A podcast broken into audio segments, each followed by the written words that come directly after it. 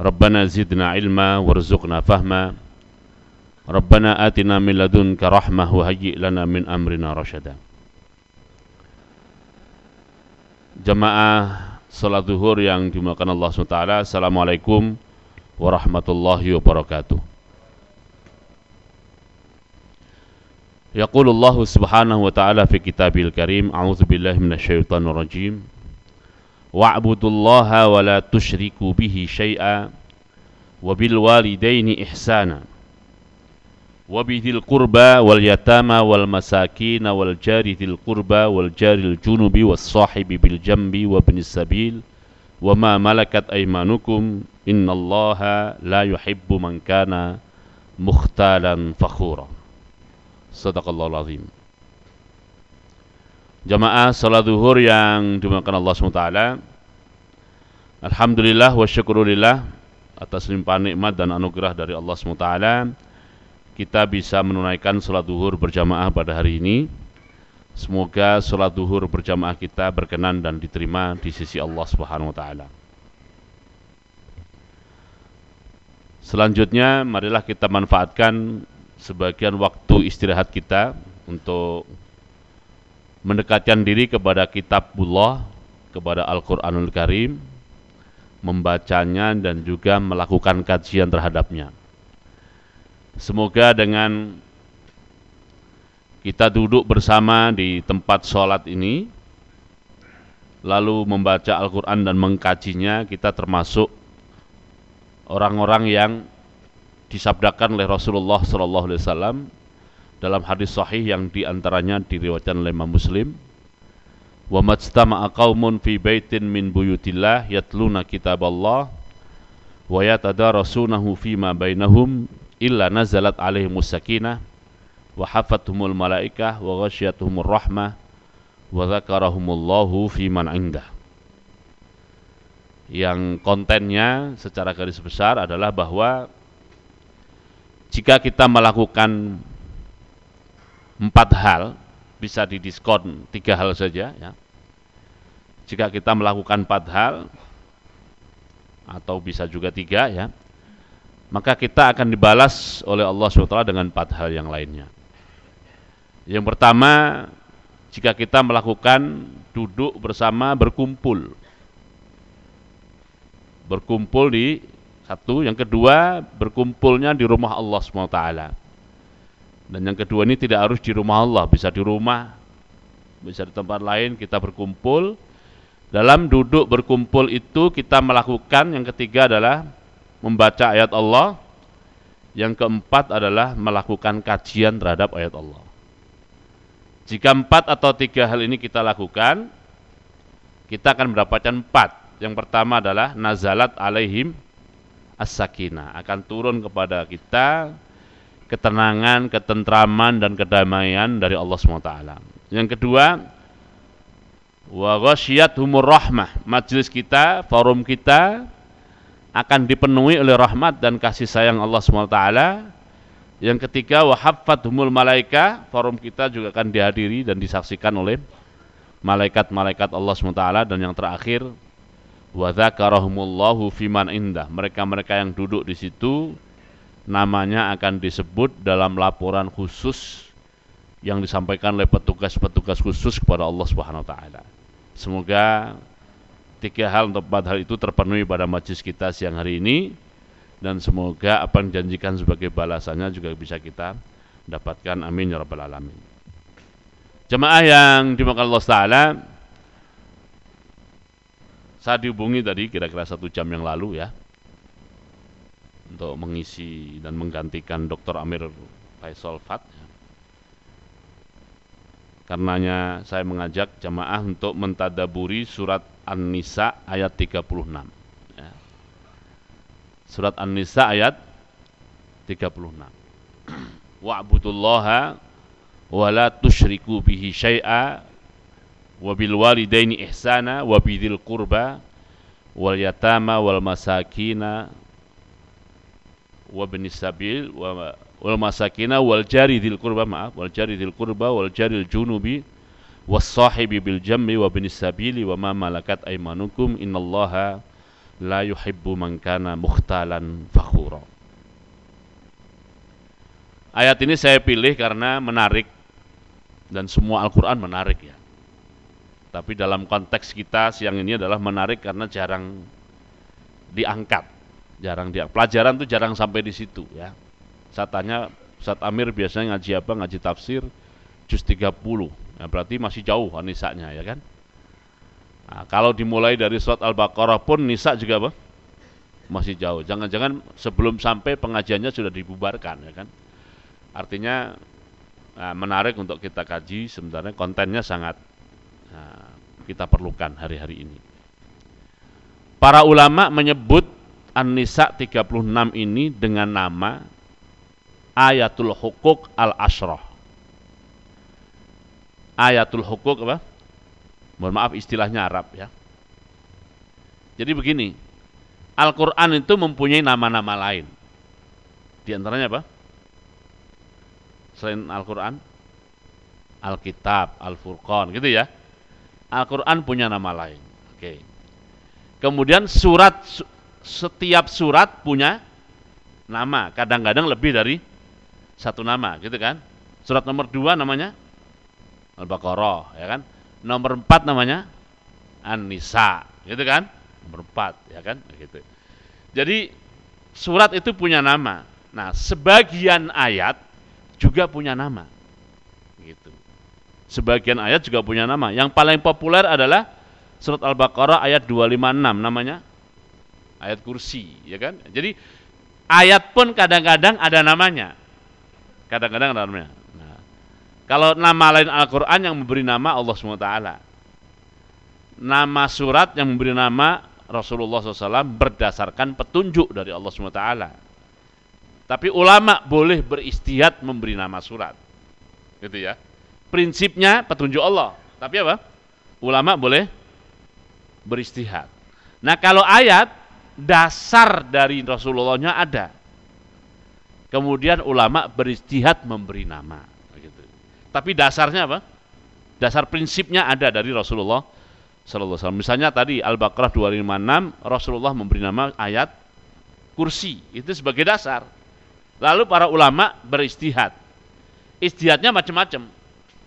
Nah, di antara istihad para ulama, An-Nisa ayat 36 diberi nama dengan nama Ayatul Hukuk Al-Ashrah kosa katanya tiga. Satu adalah ayat, dua adalah al-hukuk, yang ketiga adalah al-asra. Ayat artinya sebuah ayat, satu ayat, ya kan? Al-hukuk artinya hak. Asroh artinya sepuluh. Berarti kalau diterjemahkan gimana? Satu ayat yang berisi sepuluh hak. Gitu. Satu ayat yang berisi apa? Sepuluh hak. Nah, itulah ayat surat An-Nisa ayat 36. Satu ayat isinya 10 hak. Oke. Kalau kita bicara hak, pasangannya hak apa? Kewajiban. Nah, apa beda antara kewajiban dengan hak? Hak dulu apa kewajiban dulu? Nah, kalau pembunyiannya hak dulu, pembunyiannya. Tapi prakteknya harusnya apa? kewajiban dulu. Nah, perbedaannya apa? Apa bedanya hak dan kewajiban? Jamaah ini sebagai karyawan di satu perusahaan mempunyai hak dan ada kewajiban. Apa bedanya hak dan kewajiban? Oh, gitu ya. Suami mempunyai hak dan sekaligus ada kewajiban. Istri mempunyai hak dan sekaligus ada kewajiban, ya. Nah, apa bedanya hak dan kewajiban? agak susah ya. Ini bahasa hukum, maaf. Ya, kalau salah-salah bisa dihukum. Ya. Gitu. Bahasa hukum kan begitu, salah-salah bisa dihukum. Ya. Kalau kewajiban gampangnya ya adalah ya sesuatu yang kita tidak ada opsi kecuali melakukan. Kalau kewajiban apa? Ini bahasa saja, memudahkan. Sesuatu yang kita berhadapan dengan dia tidak ada opsi kecuali melakukan kewajiban karyawan, ada opsi lain? Selain melakukan? Tidak ada. Gitu ya. Itu namanya apa? Ha. Suami mempunyai, eh maaf, kewajiban. Suami mempunyai kewajiban memberi nafkah. Ada opsi lain? Tidak ada. Kecuali apa? Melakukan. Nah kalau hak, hak itu adalah sesuatu yang kita punya satu dari dua opsi. Satu dari dua opsi itu hak. Opsi pertama, ya, kita menuntut sesuatu itu sampai ke pengadilan tertinggi. Pengadilan siapa? Allah SWT. Kita menuntut sesuatu untuk mendapatkannya, kita menuntut sampai ke pengadilan tertinggi. Maksudnya pengadilan paling rendah kalau sudah dapat ya selesai. Nggak dapat naik, nggak dapat lagi naik lagi, nggak dapat lagi naik lagi. Kalau masih nggak dapat juga kita tuntut sampai pengadilan tertinggi itu pengadilan Allah SWT di akhirat. Itu opsi satu. Atau kita mengalah. Kita apa? Apa mengalah itu? Enggak apa-apa, tidak saya ambil hak saya itu. Enggak apa-apa, saya ikhlaskan. Nah, sekarang saya mau nanya, sebagai karyawan dapat gaji itu hak apa kewajiban? Bagi karyawan. Hak, artinya apa? Seandainya nggak dikasih, nggak apa-apa. Itu opsi, ya kan? Itu namanya apa? Ini seneng nih bos-bos begini, ya kan? Tapi opsi satunya apa? Wow, saya tuntut kalau nggak saya dikasih, ya kan? Sampai di mana tuntutannya? Ya kalau saya minta gaji dikasih selesai, ya kan? Ternyata sudah lewat pengadilan, sudah keputusan Mahkamah Agung, sudah PK, sudah ini, tidak dapat juga. Tak tuntut sampai di mana? Sampai di akhirat. Nah, gitu ya. Nah, Oke, bagi karyawan gaji itu hak. Bagi perusahaan memberi gaji kewajiban, tidak ada opsi lain dia. Gitu. Bagi karyawan melaksanakan tugas pokok dan fungsinya itu adalah kewajiban, tidak ada opsi lain, ya kan? Gaji itu sifatnya hak. Oke, jelas ya hak dan kewajibannya. Nah, kalau ayat 36 ini disebut ayatul hukuk al-asyra, itu berarti apa? Ayat yang menjelaskan bahwa, mohon maaf ya, masing-masing kita ini menurut ayat ini ya, menurut ayat ini dikelilingi oleh 10 para pihak. Masing-masing kita apa? Dikelilingi oleh 10 para pihak. Bagi kita bagi kita kewajiban. Tapi bagi 10 pihak mereka hak. Apa itu hak tadi? Ya mereka bisa mengalah, diem saja. Tapi bisa apa? Menuntut sampai ke pengadilan yang tertinggi yaitu pengadilan Allah SWT di akhirat nanti. Nah, oke. Okay. Berarti setiap kita ini dikelilingi oleh 10 para pihak. Siapakah 10 para pihak itu? Ya kita baca ayatnya. Kalau sudah begitu, kita tinggal baca, tinggal ngasih nomor aja ayat itu. Allah berfirman, "Wa'budullaha wa la tusyriku bihi syai'a." Nah, itu hak Allah satu. Hak Allah. Yang kedua, wabil walidaini ihsana. Ya. Para pihak yang kedua adalah bapak dan ibu kita. Bapak dan ibu kita mempunyai hak terhadap diri kita. Kita mempunyai kewajiban memenuhi haknya. Yang kedua. Yang ketiga, wabidil kurba. Wabidil kurba. Terjemah bebasnya kerabat. Kerabat mempunyai hak yang wajib bagi kita memenuhi kewaj memenuhi kewajiban kita, memenuhi hak dia, tapi bagi mereka hak mereka kepada kita.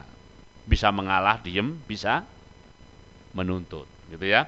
Ketiga, keempat, ya taman anak yatim. Kelima, masakin orang-orang miskin. Keenam, al jaridil kurba, tetangga dekat. Nah, saya sudah lupa nomornya. Berikutnya wal jaril junubi. Nomor berapa itu? Sudah lupa hitungannya saya. Tetangga jauh, ya. Tetangga apa? Jauh. Berikutnya wasahibi bil jambi. Sahib itu orang yang menyertai bil jambi yang ada di samping kanan kiri depan belakang kita. Nanti kita jelaskan insya Allah ya. Yang ke sembilan, nah kalau udah di belakang tahu ya, adalah wabnus sabil, ya. ibnu sabil. Nah, yang ke sepuluh beberapa waktu lalu baru rame, baru rame.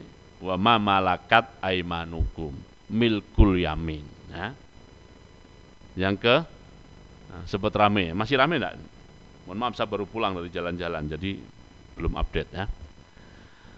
Jadi 10 para pihak menjadi kewajiban kita untuk memenuhi hak-hak mereka.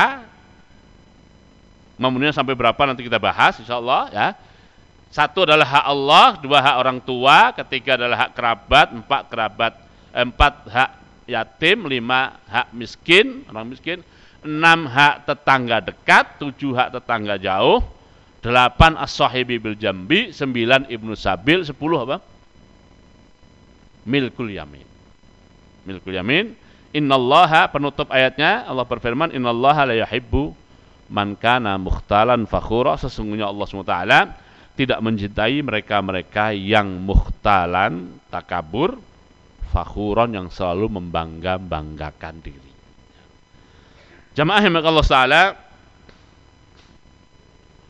yang pertama adalah hak Allah. Maksudnya kita ada sesuatu yang menjadi kewajiban kita untuk kita tunaikan dan sesuatu itu adalah hak Allah Subhanahu wa taala. Apa itu? Yaitu dua poin. Wa'budullaha wa la tusyriku bihi syai'a.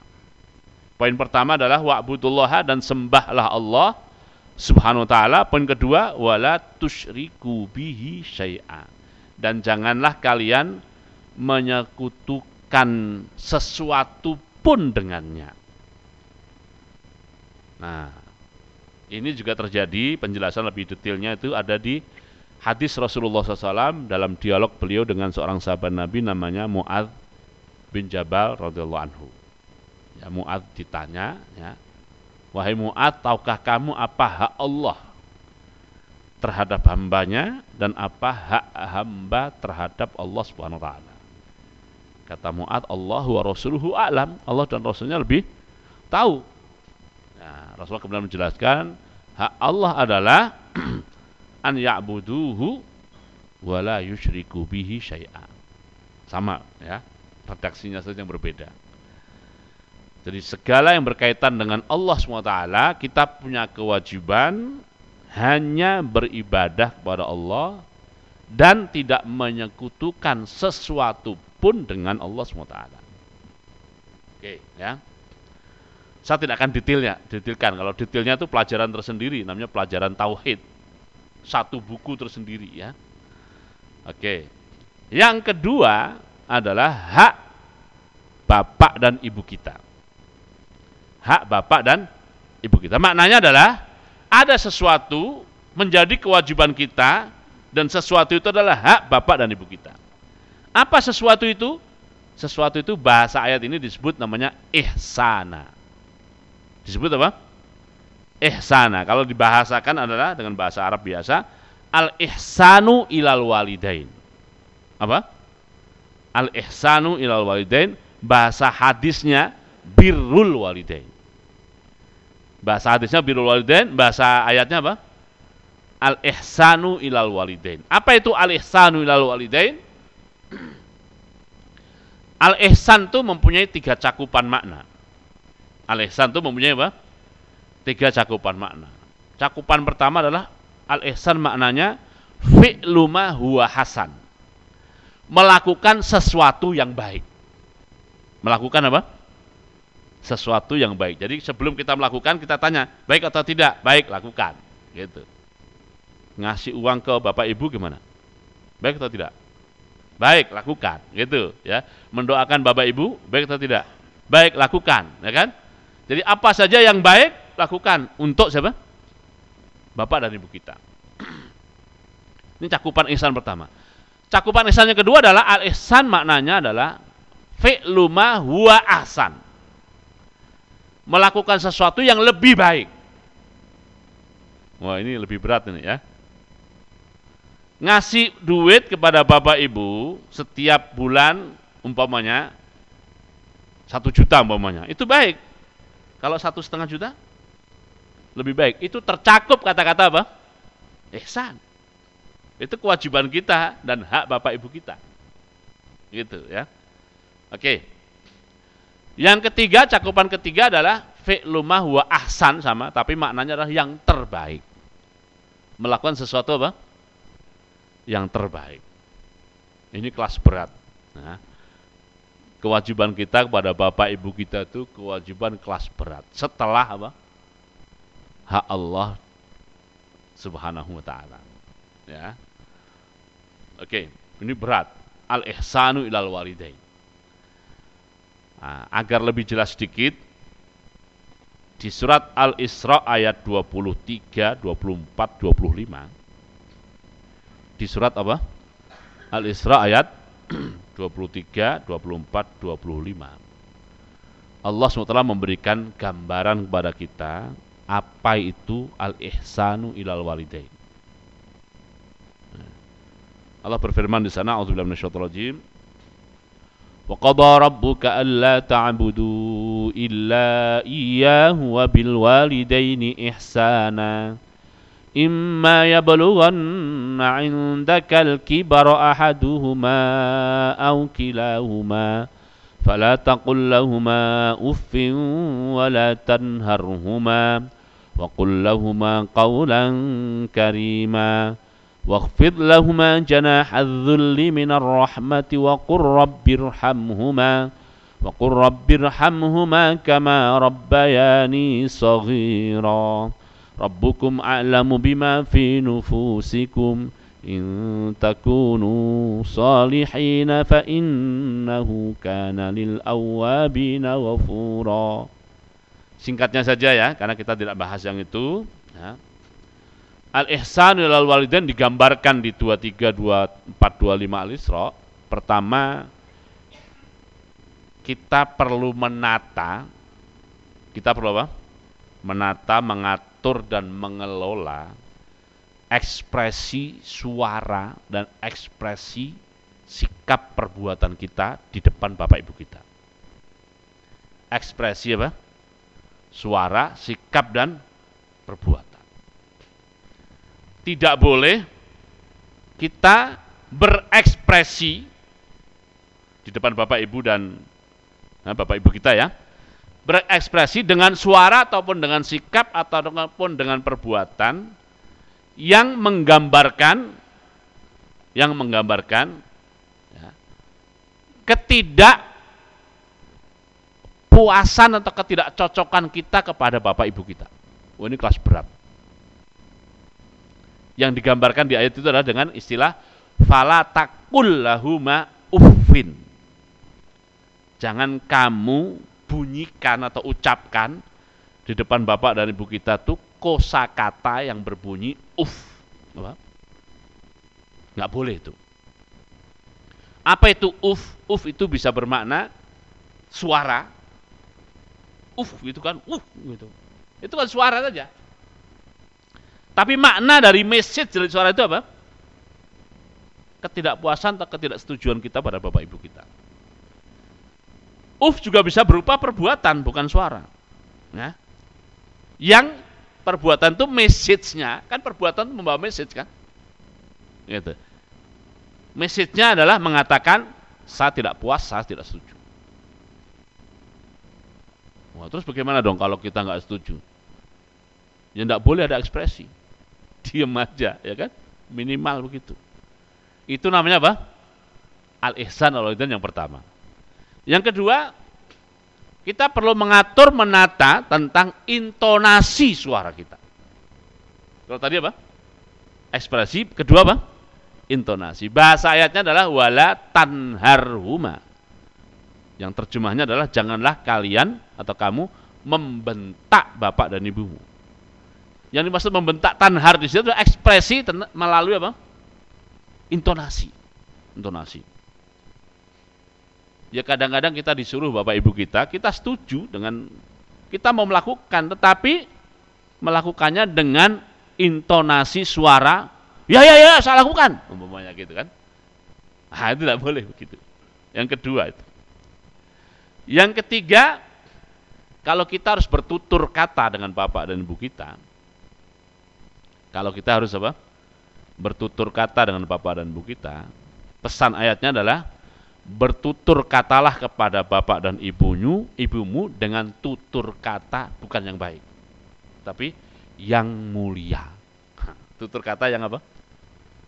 Tidak maksud saya tidak sekedar baik, tapi apa? Standar yang dibuat oleh Allah yang namanya ihsan adalah tutur kata yang mulia. Kaulan apa? Karima. Kaulan kariman itu kalau bahasa Jawanya, mohon maaf, yang bukan Jawa ya. Ini bukan primordial, ya. tapi kecocokan saja. Ya. Kaulan karima itu orang Jawa menerjemahkannya boso kromo. Nah, gitu. Karima diartikan apa? Kromo. Tahu kromo ya? Mohon maaf nih yang nggak Jawa nggak nyambung nih ya. Di Jawa itu bahasa itu punya tingkatan. Ya, kalau dengan teman sebaya itu bosonya boso nguku, wis mangan. Nah gitu. Wis mangan, durung, ya kan? Kamu sudah makan belum? Itu sebaya, ya kan? Egaliter. Tapi kalau kepada yang lebih tua gimana? Bukan wis, tapi apa? Sampun, ya kan? Terus mangan apa?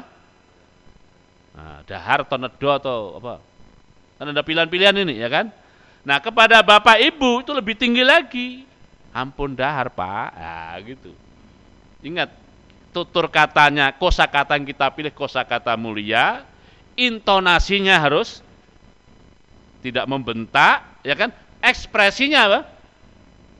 Ah, gitu ya. Oh, tiga.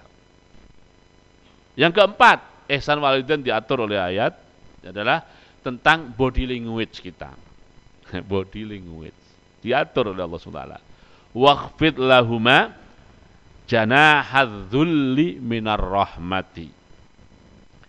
Jadi bagaimana kita membawa body kita di depan Bapak Ibu kita? Ya, dua poin. Ya. Poin pertama adalah mengekspresikan zul, kerendahan. Yang kedua, mengekspresikan kasih sayang. Waqfid lahuma apa? Jana hadzulli minar rahmati. Itu yang keempat. Yang kelima, ah ini. Kalau ini insya Allah gampang.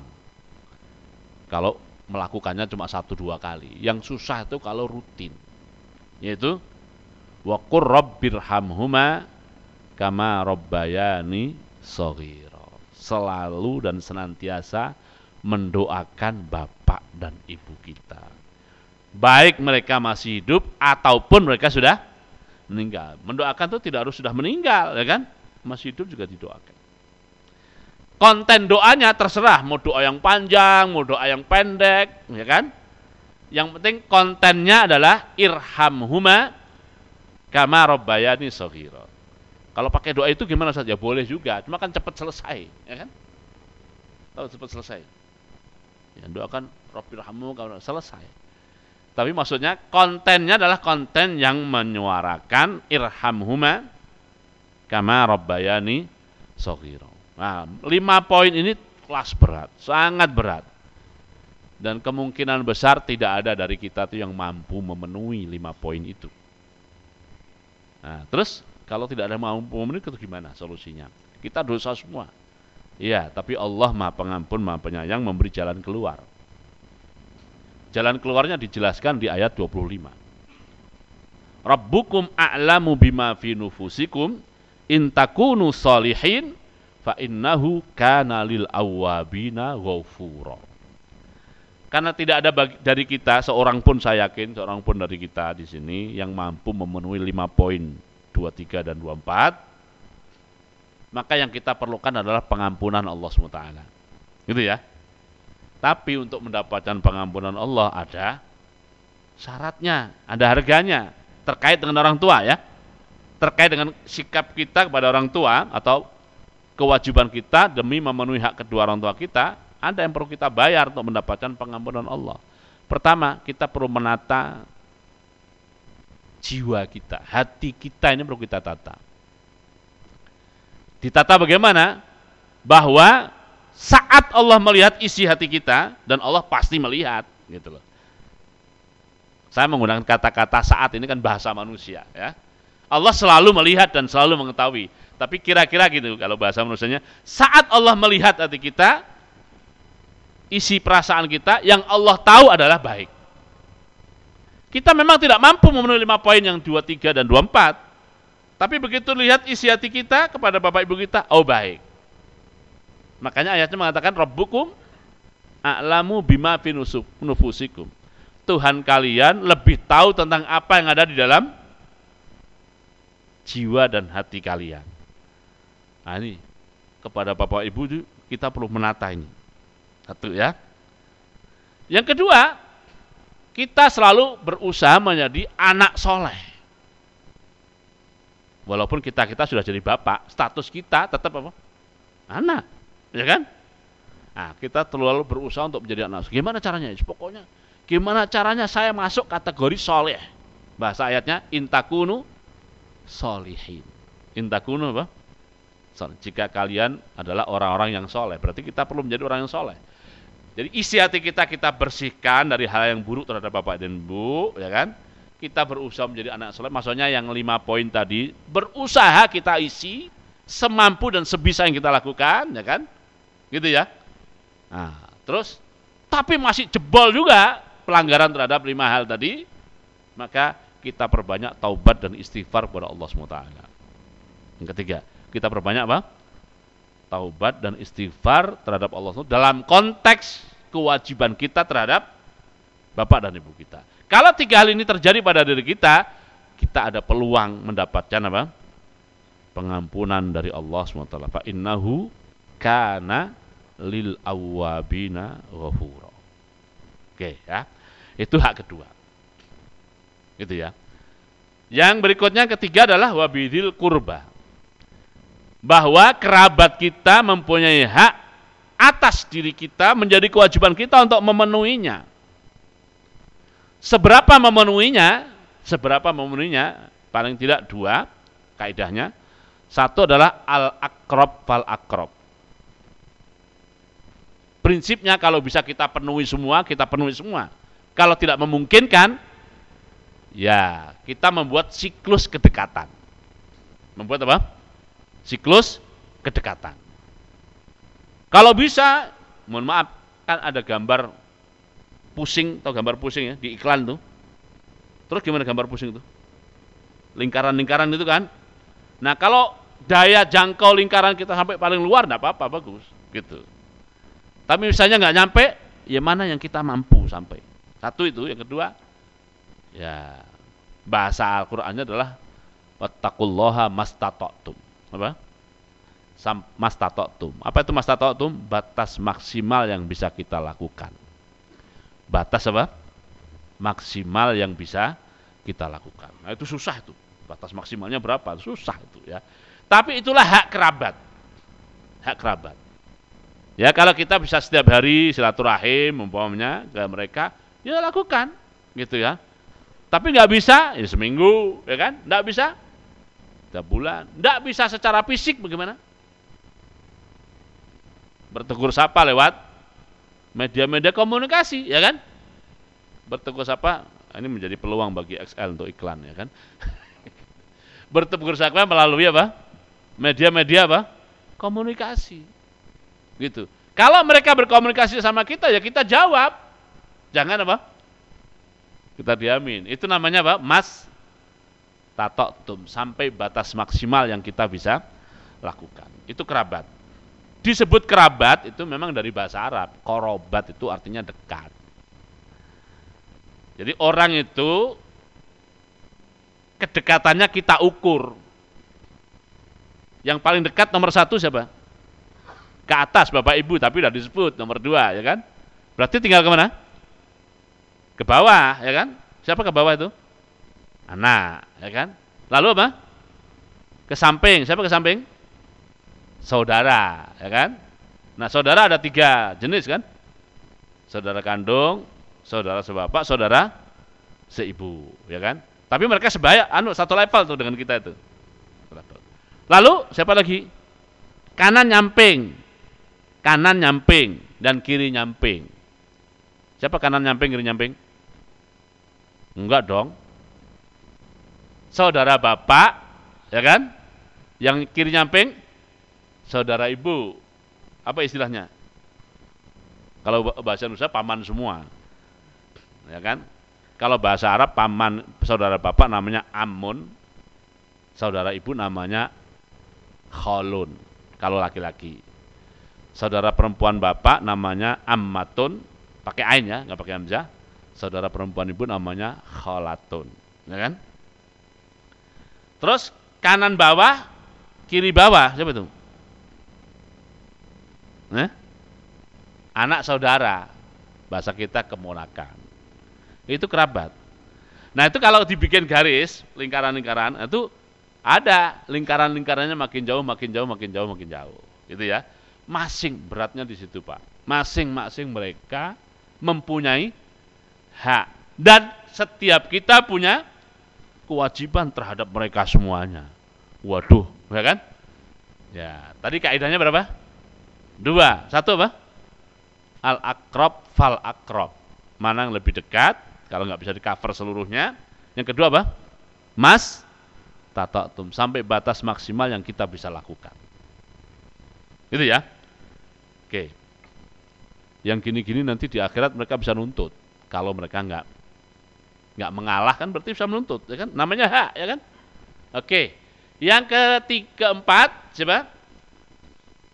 Al yatama, yatim. Yatim. Ya. Tentu yatim ini juga punya kaidah juga. Ada yatim yang kerabat, ada yatim yang tidak kerabat. Nah, yang lebih dekat yang mana? Yang kerabat. Begitu ya. Ini ada berlaku kaidah di situ yatim yang kerabat, yatim yang tidak kerabat. Dan tadi sudah disebut, nah dia punya prioritas yang kerabat. Yatim anaknya saudara, yatim anaknya paman, ya kan? Nah gitu. Bahkan Islam itu ada isyarat di surat An-Nisa. Ini perhatikan ya. Ada isyarat di surat An-Nisa.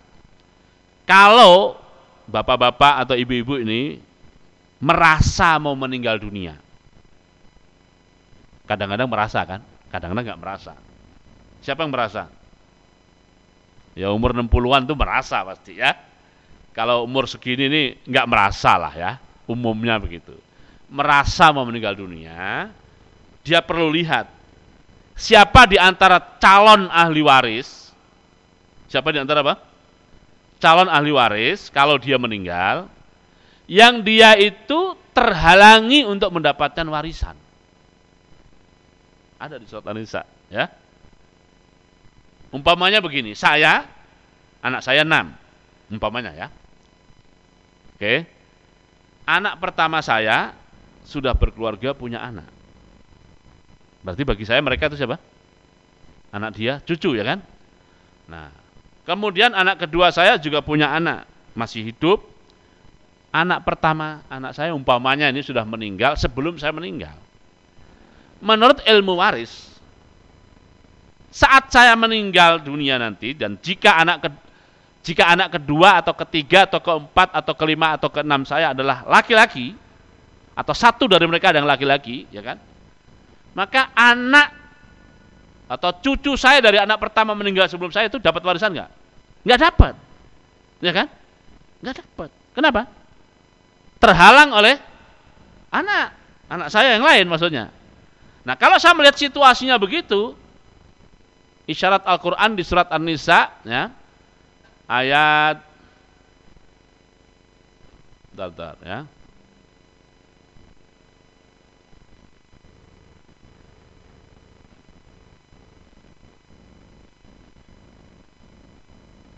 Wallati takhaf. Wah, ini ayat Delapan. Ya. Ada isyaratnya di sana. Ya. Juga ada isyarat di ayat lain di surat Al-Baqarah ya. Saya nggak ingat ayat berapa ya. Agar saya meninggalkan wasiat. Agar saya apa? Meninggalkan wasiat. Untuk siapa? Untuk cucu saya dari anak pertama yang dia meninggal sebelum saya tadi. Wasiatnya apa? Ya supaya mereka dibagi juga tapi wasiat tidak boleh melebihi berapa? Sepertiga, gitu ya. Tapi kalau anak saya ada enam, ya otomatis ya. Nah, bisa saya katakan momennya mereka nanti dibagi saja warisan pada mereka seakan-akan bapaknya masih ada. Artinya mereka mengambil jatah bapaknya saja umpamanya. Itu wasiat. Kalau di Mesir yang kasus begini ini namanya wasiat wajibah. Orang tua itu yang mau meninggal itu berkewajiban apa? Berwasiat untuk menyelesaikan problem itu. Gitu ya. Nah ini ini yatama yang begini masuk kategori begitu ya. Oke. Berikutnya adalah masakin, orang-orang apa? Miskin. Orang miskin juga banyak di jalan-jalan banyak. Kalau kita sanggup cover semua ya nggak apa-apa ya kan? Gitu. Tapi kalau tidak cukup untuk mengcover semua, kaidahnya satu adalah al akrob al akrob, dua apa tadi? Tuh. Nah, al akrob siapa ya? Miskin yang masih kerabat lebih berhak daripada yang lainnya. Yang berikutnya adalah wal jari dil kurba, tetangga dekat. Bahasa ayatnya bukan jaril korib, bukan, tapi dil kurba, tetangga yang mempunyai kedekatan, wal jaril junubi dan tetangga yang kedekatannya gimana susah terjemahkan, ya? tetangga jauh gitu aja bebas ya, tetangga jauh. Nah, ukuran kedekatan itu Rasulullah menjelaskan tiga. Kedekatan menurut sudut pandang nasab, Dua, kedekatan menurut sudut pandang agama. Tiga, kedekatan menurut sudut pandang tempat dan posisi. Gitu ya. Tempat dan apa? Nah, saya mempunyai tetangga. Nah, tetangga saya itu punya kedekatan. Ada tiga jenis kedekatan. Maka yang paling berhak yang mana? Yang paling banyak kedekatannya. Momennya, ya posisi rumah terdekat, dia satu agama dengan saya, dia masih ada hubungan nasab dengan saya. Ah, gitu. Lalu yang agak jauhan dikit berarti siapa? Yang mempunyai dua kedekatan. Gitu ya. Siapa yang punya kedekatan? Mungkin ada hubungan nasab dan ideologis, tetapi posisinya jauh. Ya kan? Atau mungkin mempunyai kedekatan posisi dan ideologis, tapi nggak ada hubungan nasab, ya kan? Intinya ada dua jenis kedekatan, ya. Lalu yang ketiga hanya mempunyai satu jenis kedekatan, gitu, ya. Satu jenis apa? Nah ini masing-masing punya uh, radiasi kedekatan, gitu kira-kira begitu ya. Oke, itu berikutnya wasahibi bil jambi, sahibi bil jambi para ulama menjelaskan siapa itu sahibi bil jambi itu ya. Sahib itu artinya orang yang membarengi atau menyertai. Sahib. Pak siapa?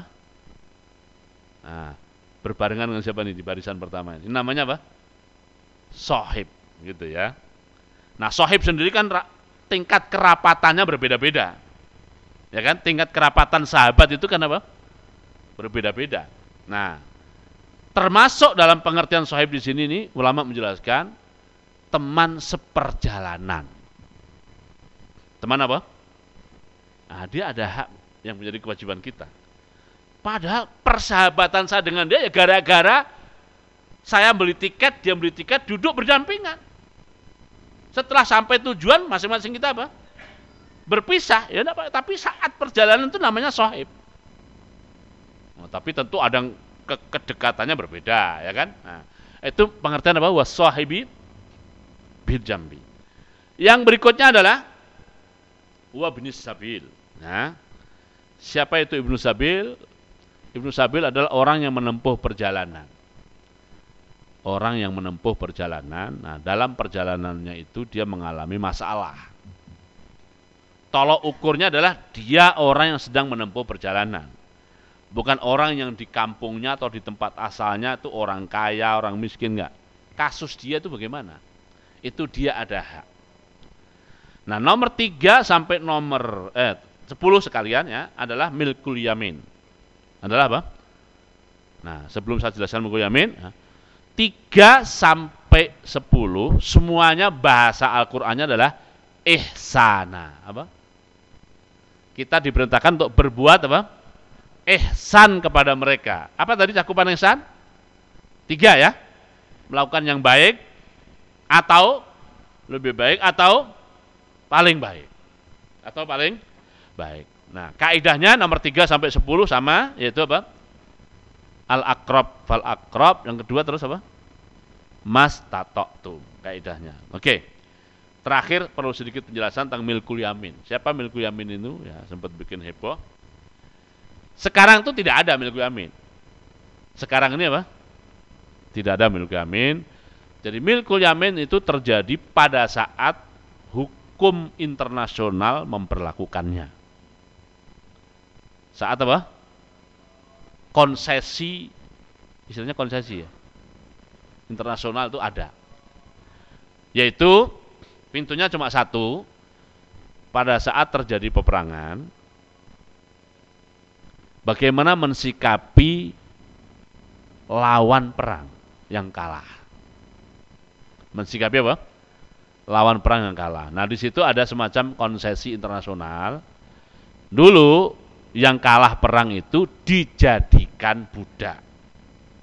Gitu ya. Jadikan apa? Budak. Kalau laki-laki bahasa Islam bahasa Arabnya adalah abdun, kalau perempuan namanya amatun. Namanya apa? Pakai hamzah, nggak pakai ain. Pakai hamzah amatun. Nah, milku yamin itu siapa? Milku yamin adalah yang amatun. Jadi tidak ada istilah milku yamin itu laki-laki tidak ada. Milku yamin itu hanya berlaku untuk apa? Amatun. Gitu ya. Nah, pada zaman itu konsesi internasional itu memperbudak korban yang kalah. Gitu. Nah, Islam juga mengikuti konsesi itu. Gitu ya. Oke. Nah, mereka korban yang kalah ini pilihannya mungkin kita bebaskan, kita merdekakan, bebas, ya kan? Pilihannya atau bilanya bebas bersyarat bayar dulu ya kan? Atau dijadikan budak. Atau apa? Dijadikan budak itu ya. Nah yang problem itu adalah kalau budak itu perempuan. Kalau budak laki-laki nggak ada masalah gitu. Solusi lebih open ya kan? Kalau budak perempuan ini gimana? Nah, pilihan waktu itu Islam kan gini. Kalau dia di penjara atau mereka di penjara, maka negara harus melakukan mengeluarkan apa? Anggaran penjara, penjaga penjara dan menghidupi mereka. Sementara mereka menjadi tidak menjadi mesin produksi. Dan mohon maaf tanda petik. Ya. Orang di penjara kan bukan mesin produksi. Tapi apa? Konsumtif, konsumsinya banyak. Anggaran menyediakan penjara, anggaran menyediakan penjagaan penjara dan anggaran menghidupi mereka, ya kan? Nah, sementara mereka malah tidak ada produksi, nggak ada produk apa pun, apa di penjara, gitu. makan, minum, ya kan? Gitu. Paling nanti kalau penjaganya marah digebukin, gitu kan? Nah, kira-kira dalam pandangan Islam lebih baik mana? Mereka di penjara atau dijadikan, mohon maaf, mesin produksi? Ini kalau orang berpikiran ya, ya lebih baik mereka jadi apa? Ya kalau yang di penjara cuma 10, kalau ada 500 ribu orang, gimana? Ya kan? Itu ya. Oke. Kemudian Islam memandangnya ini tidak menjadi beban negara tetapi dibebankan kepada rakyat orang per orang. Ini dikasih dua budak, kasih tiga budak, kasih empat budak gitu. Yang tanggung jawab ente tanggung jawab mendidik, tanggung jawab memberi makan, tanggung jawab kalau dia berproduksi, produksinya kamu ambil. Kalau laki-laki, gitu ya. Oke. Kalau dia minta kawin, kawinkan kalau laki-laki. Gitu, ya. Itu. Nah, yang problem tuh kalau yang dibegitukan adalah perempuan. Urusan makan gampang. Nah, urusan syahwat gimana? Urusan sahabatnya bagaimana? Ini manusia juga nih, ya kan? Pilihannya adalah dikawinkan, gitu ya, yang membiayai tuana, gitu. Tapi kalau dikawinkan ada masalah baru, anaknya nanti budak juga, gitu. Artinya ada mesin perbudakan baru, namanya apa? Menikahkan para budak itu kan jadi mesin mesin produksi budak baru, ya kan? Nah, atau dijual, gitu ya, atau dihibahkan ke yang lain dijual kepada orang yang mampu menangani masalah syahwat dia atau dibahkan kepada orang yang orang itu bisa memenuhi syahwat dia atau dia sendiri yang memenuhi syahwatnya Gitu kan? Makanya kata beberapa ulama pakar tuh itu adalah solusi terbaik yang mungkin dilakukan oleh umat manusia. Jadi jangan risih bicara tentang masa itu. Itu solusi apa? Terbaik yang mungkin dilakukan oleh manusia. Tidak ada solusi lebih baik dari itu. Nah, kalau digauli oleh tuannya karena statusnya sebagai budak perempuan, ya kan? Laki-laki milku yamin tidak ada berlaku laki-laki, hanya perempuan ya. Kalau digauli oleh tuannya ada konsekuensi. Tidak boleh jual lagi. Begitu digauli nggak boleh dijual, nggak boleh dibahkan. Ya kan? Dan kalau tuannya yang menggauli meninggal dunia, otomatis dia merdeka. Otomatis dia merdeka. Kalau dia punya anak, anak itu anak tuannya, bin tuannya. Nah, inilah yang kemarin di disertasi itu tidak mendapatkan penjelasan masalah itu ya. Sehingga menimbulkan katanya hubungan seks non marital ya. Memang ini non marital memang. Tetapi tidak sengawur apa namanya? Tidak ngawur sesuai dengan disertasi itu. Jadi itu yang boleh menggauli hanya tuannya, ada mekanisme dan aturan-aturannya ya, dan juga ada apa? Konsekuensi-konsekuensinya dan ingat bahwa itu adalah solusi terbaik yang mungkin apa? dilakukan. Karena di luar itu pasti tidak baik. Pokoknya, ya silahkan cari sendiri yang rusak masyarakat. Oke? Okay? Cari penyaluran sendiri, rusak masyarakat. Terus nanti kalau punya anak, anak siapa? Ya kan? Terus kalau Kapan dia merdeka? Menjadi nggak jelas. Gitu ya. Nah, itu. Inilah 10 apa namanya? Para pihak. Nah, mohon maaf, poin terakhir tercakup dalam pengertian milkul yamin dalam salah satu sisi kontennya saja itu pembantu. Tapi tidak sama dalam masalah yang lainnya. Satu konten saja. Yaitu masalah hak dia mendapatkan upah. Hak dia mendapatkan apa? Upah, hak dia mendapatkan makanan, hak mendapatkan pakaian, tapi tidak untuk yang lainnya. Itu masuk di situ adalah pembantu. Oke. Inilah 10 apa namanya? para pihak yang mengelilingi masing-masing kita ini. Nah, ini yang bisa saya sampaikan tentu masih sangat global ya, pendetailannya perlu waktu yang cukup lama. Yang saya agak detailkan tadi memang Bapak dan Ibu saja. Dari saya itu saja, sisa waktunya untuk dialog dan tanya jawab. Assalamualaikum warahmatullahi wabarakatuh. Waalaikumsalam warahmatullahi wabarakatuh. Syukran jazakallah pada Ustadz Musyafa. Sebelum tutup, ada yang ingin dipertanyakan? Ada yang ingin bertanya terkait uh, 10 hak yang ditunaikan? Cukup? Kalau tidak ada yang ingin ditanyakan, karena waktu juga sudah tepat menunjukkan menanyakan jam 1, online juga tidak ada yang bertanya. Waktu sudah menunjukkan jam 1 uh, eh, Kita tutup Semoga kita dapat mengamalkan apa yang telah kita dengarkan hari ini dan berpahala di sisi Allah Subhanahu wa taala dunia dan akhirat. Hmm. Kita tutup dengan kafaratul majlis. Subhanakallahumma rabbana wa bihamdika asyhadu an la ilaha illa anta astaghfiruka wa atubu ilaik. Assalamualaikum warahmatullahi wabarakatuh. Assalamualaikum